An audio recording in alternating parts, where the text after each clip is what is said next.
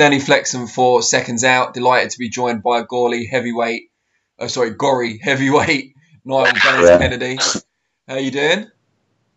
Good, Jed. Danny, thanks for the call. No, no, no problem. I mean, as soon as the fight got announced, I think it captured a lot of people's imagination. You're going to be fighting Alen Babic, the Savage. Um, yeah, and I think people were a bit surprised that they're taking what seems like such a big risk so early on in Babic's career. Were you surprised you got the call? Yeah, so I, I'm lucky I'm trained by Paschal Collins and Packy has a good relationship with Eddie and with Frank Smith. So he we were training for a fight that was supposed to happen in Vegas on October and the same weekend. And it unfortunately fell through due to COVID. So Paschal had sent a message to Frank saying, listen, Niall Kennedy is ready if, if you need a fight or if you need a opponent. So that was it. What, what do you make of Alen Babic? We don't know too much about him. I mean, he, he was a decent amateur, but we haven't seen much of him as a pro. What have you made of what you've seen so far? Look, he's done. He's gone about his business in his own way. He's gone about it loud, all right. He, he likes talking himself up. Um, but look, he's he's doing everything. I suppose he's doing. He, he's a promoter's dream. He's um, doing well. He's stopping it. He couldn't be. He couldn't be subjective to his performances. He's getting rid of everyone very quick. But he hasn't fought a big man, and I'm not a massive heavyweight, but I'm a big man in comparison to what he's fought. So we'll see. I listen. I think he. He. I don't know what he. Look, he talks a massive amount, but um, I think he thinks I'm turning up for a payday or something, but I'm actually looking at Alen Babic as a way of getting two bigger paydays. He's a he's an opportunity for me to showcase in England, and I he's he is what he is, and loud mouth, but he he uh, he's he's you couldn't argue what he's done. He's been very good and, and impressive and like I said, he's a promoter's dream, but I'm looking forward to it. I'm not going over there to make up numbers. I'm not going over there uh, box on a big show. I'm going over there to sell myself and then let the English crowd and even the Irish crowd at home. A lot of people at home haven't saw me fight, so it's a fantastic chance for me to showcase what I can do. A fantastic chance for me to show, like I, I'm not a fool. My last fight was a loss. And those close to me know why it was a loss and how it happened. But a loss is a loss nonetheless, and it's on my record as an L. And this is a great opportunity on a massive stage to fix that. So. Let's talk a bit about you, and there's a lot to talk about. I've done my research, and I can't believe you haven't been covered in even more depth than you have. You started boxing at seven and people look at that and say, well, you didn't turn pro until your 30s. Why did you stay amateur for as long as you did?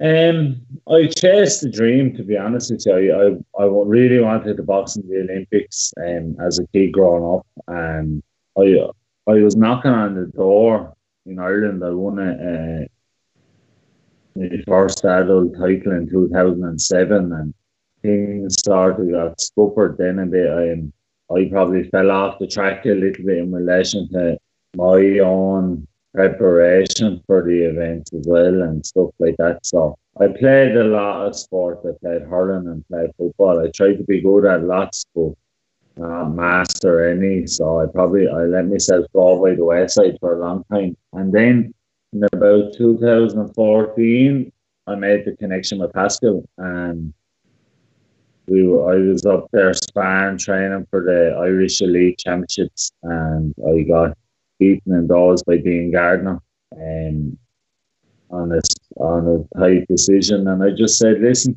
I might as well give this a shot. Uh, I text Paschal he was interested in, and, and that's it more or less. I turned pro when I was 40 I think I made my debut uh, debut the week of my 31st birthday probably I think so. And um, yeah, but these things happen. Look, age is only a number. If I can get into the ring healthy, I am fit. I'll always be fit. I'll always be ready. So, um, it's just about it was about me changing mindset, and, and Paschal has worked a massive amount with me on that. and I needed to probably start believing in myself a tiny bit more. And look, life has peaks and troughs, and this has just been a very positive, positive move for me since 2015. Last year losing was unfortunate, but here in, in the great scheme of things, losing a fight not that bad. Like you know, I have a beautiful, happy, healthy little boy at home, beautiful wife, and life is good. Like you know, so I'm I'm grabbing this. I'm really looking forward to this fight, and I can't wait. You talked about um, some of the issues with dedication as an amateur, but I believe there was other issues going on uh, behind the scenes. You had uh, a battle with depression. I think that's been well documented, and I was hoping you might not mind discussing that because I think there's a lot of people out there that struggle with that, especially men, and we find it hard to open up about our feelings and stuff. And I, I just wondered if you'd share some of your experience. Yeah, um, it's probably a typical enough story, but well, mine mine sort of developed. Probably it's probably I, I'm bipolar, so um, basically I was diagnosed with that when I was about 22 years of age. But I I had a best friend I would class him as like my brother growing up along, and we've done everything together. And and he unfortunately took his life when I was 19 and I struggled. I struggled massively with that. Was that was that actually now uh, thinking back on it? Was that a time when boxing was starting to take off? But this happened and it derailed everything. And I got I left boxing. I got myself suspended from hurling, football, and soccer. I went off the rails a tiny bit. And yeah, and then I started straighten the ship a bit in 2005 got things back on, on the straight and narrow and got into the police force, was probably helped. But I was still struggling inside, for want of a better word. And was very lucky. A family member, my sister, should be one of my best friends as well. And she saw something that wasn't adding up in her head and she got me to my doctor and my doctor will be a close family friend as well. And I was just very lucky that he had seen the dip, but he couldn't approach me about it. But the minute I came to him for help, he had everything set up. So that's it. And I, it's a battle that I'll have for the rest of my life. It's not like there's there's always going to be poor days. There's always going to be ups and downs in life, as you know yourself, as everybody knows. But it just gives me I suppose the, the easiest way of describing it is um, a doctor said to me when, he was describing bipolar disorder, it's when when you're bipolar, things are either, either very black or very white. And so things are either amazing or. You know, there's no middle ground. And basically what my my um, medication and stuff do for me and how I deal with my bipolar disorder uh, lets me see the grey. You know, like things aren't always amazing and things aren't always brutal. There is grey in between it. Like so, it's like what the doctor says.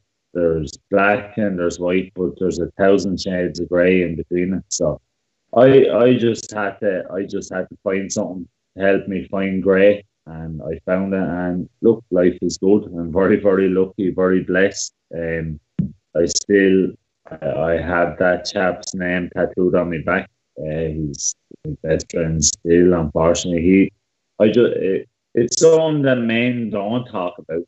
Um, he was a high achiever. He was an unbelievable soccer player and stuff like that. And I was mediocre at soccer, but I done well at all sports as well. And, and you think when kids are good at sport, when young men are good at sport, for one, you're sort of pushed into an adult bracket, adult bracket bracket nearly too quick. And we were probably, we were young men from the age of 14, 15 when we should have been children still, you know, and with that, our probably our, our minds hadn't caught up to our emotions, maybe.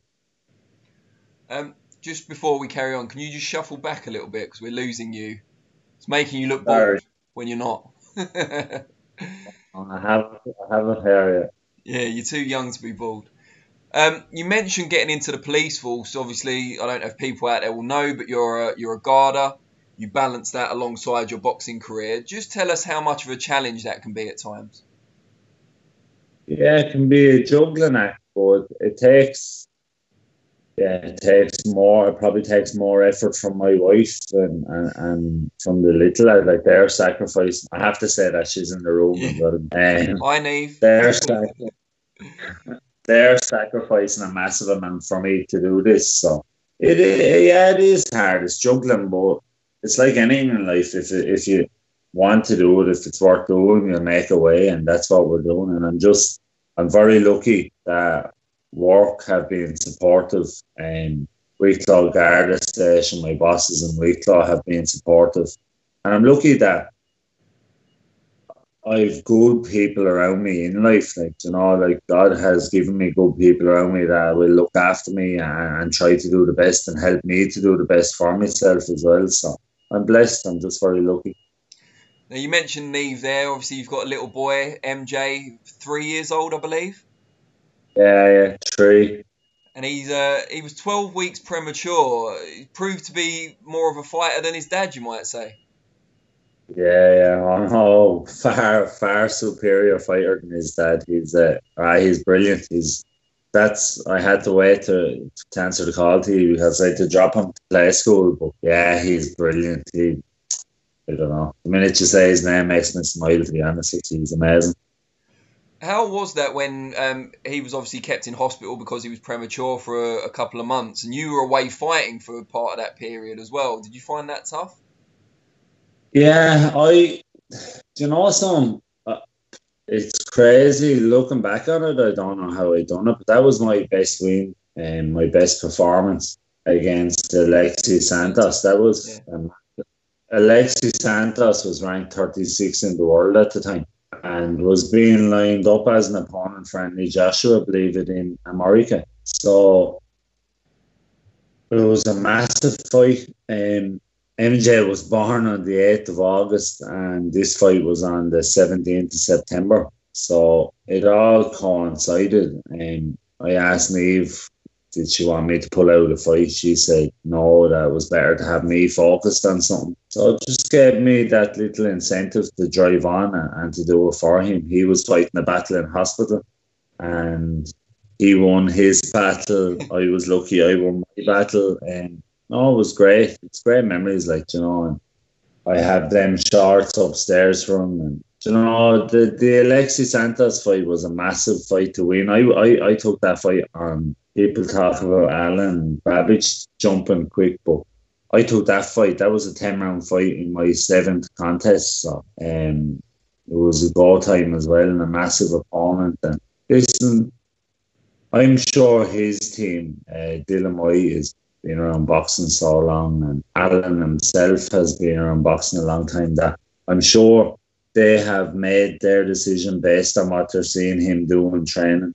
Um, but I promise you, Paschal has made the decision for me based on what he's seen in training. So this is this is a fight that Mr. Babic, believe me when I tell you, I am coming to win this fight. There's no point. I'm not coming over as an opponent. Now it's clear you love where you're from. I've seen loads of interviews with you where you talk about coming from the Willow Park estate. You serve your community as a gardener as well. So, what made you compete so often in the US rather than back in Ireland? Was it just lack of opportunity back home? Yeah, unfortunately, there was um, things happened at home that started to put an end to, to professional shows in Ireland. Um, and then I was lucky, I was just very lucky that there was a market for an Irish heavyweight in Boston. Um, Kevin McBride was the last Irish heavyweight they had over there. And that link up with Murphy's boxing and, and the Dropkick Murphys ended up kind of started flying my career out that way. And I've made Boston my second home. And Murphy's boxing still promote me. They have helped get me this fight as well. So very proud to I'm very proud to box under their banner very proud to represent Celtic Warriors but I, I'm probably even more proud to represent Gorey Boxing Club and the people of Willow Park and the people of Gorey and you know, it's we, I, if I showed you out that I bought, I bought a house 150 yards away from where I was brought up, so I didn't, uh, I didn't fly the nest too far. You know, I am very proud of where I come from, and I love Gorey. So. And is it right you've sparred uh, unified world heavyweight champion Anthony Joshua in the past? Yeah, I, I was lucky to spend it after the Santos fight. Um, MJ was actually still in hospital, but after the Santos fight, I was brought over to spar with Anthony for a couple of. I'd, I'd only two sparring days with him over for his last week before his Pulev fight, the first one that fell through.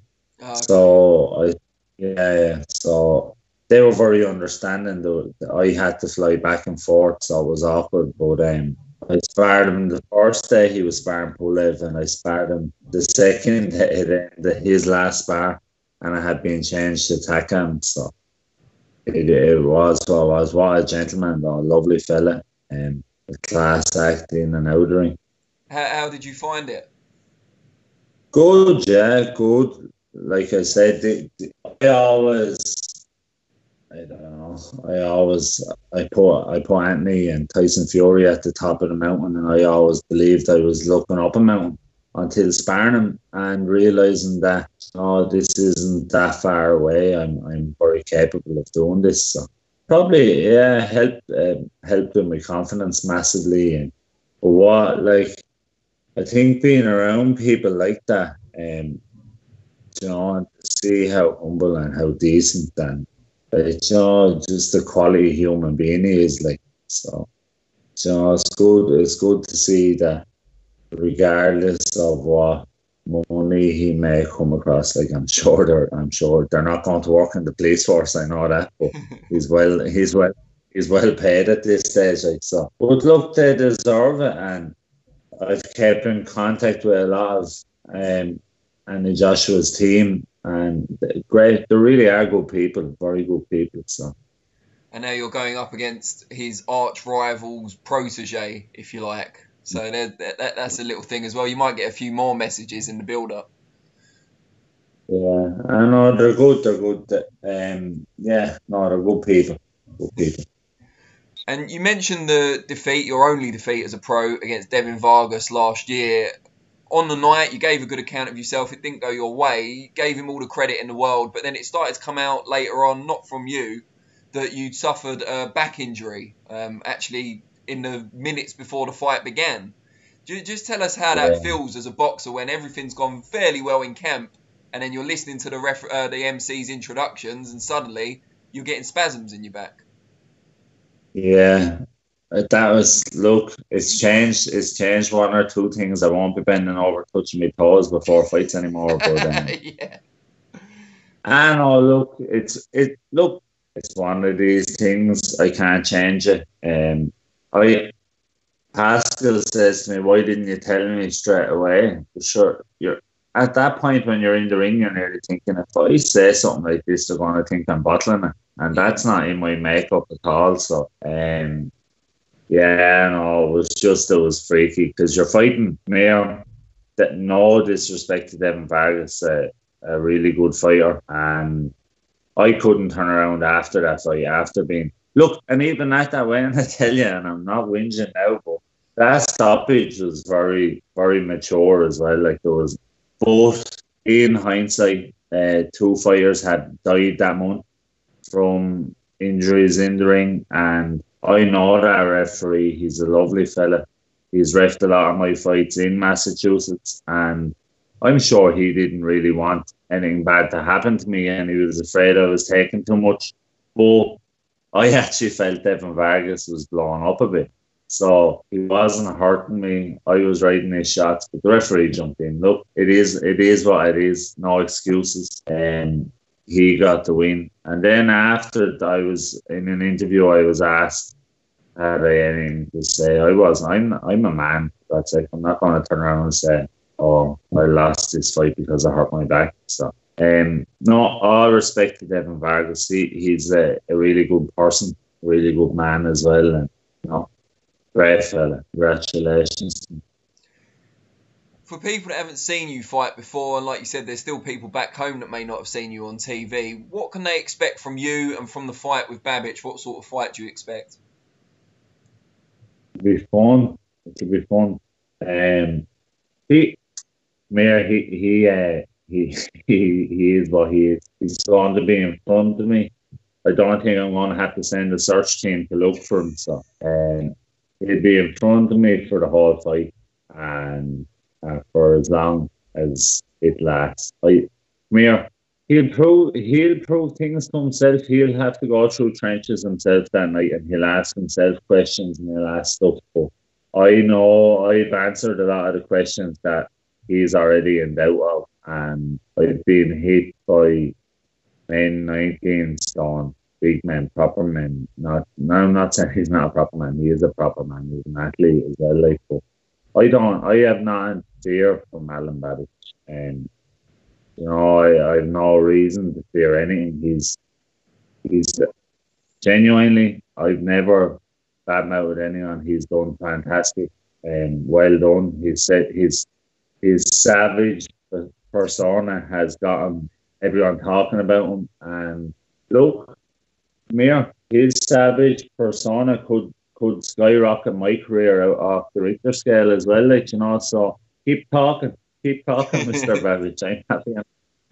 Um, but yeah, it'll be fun. He'll come to fight. I'll be there. I won't be found wanting. I, I'm looking forward to the fight, and we'll be prepared very well. Yeah, it's exciting. Where does Basil come from?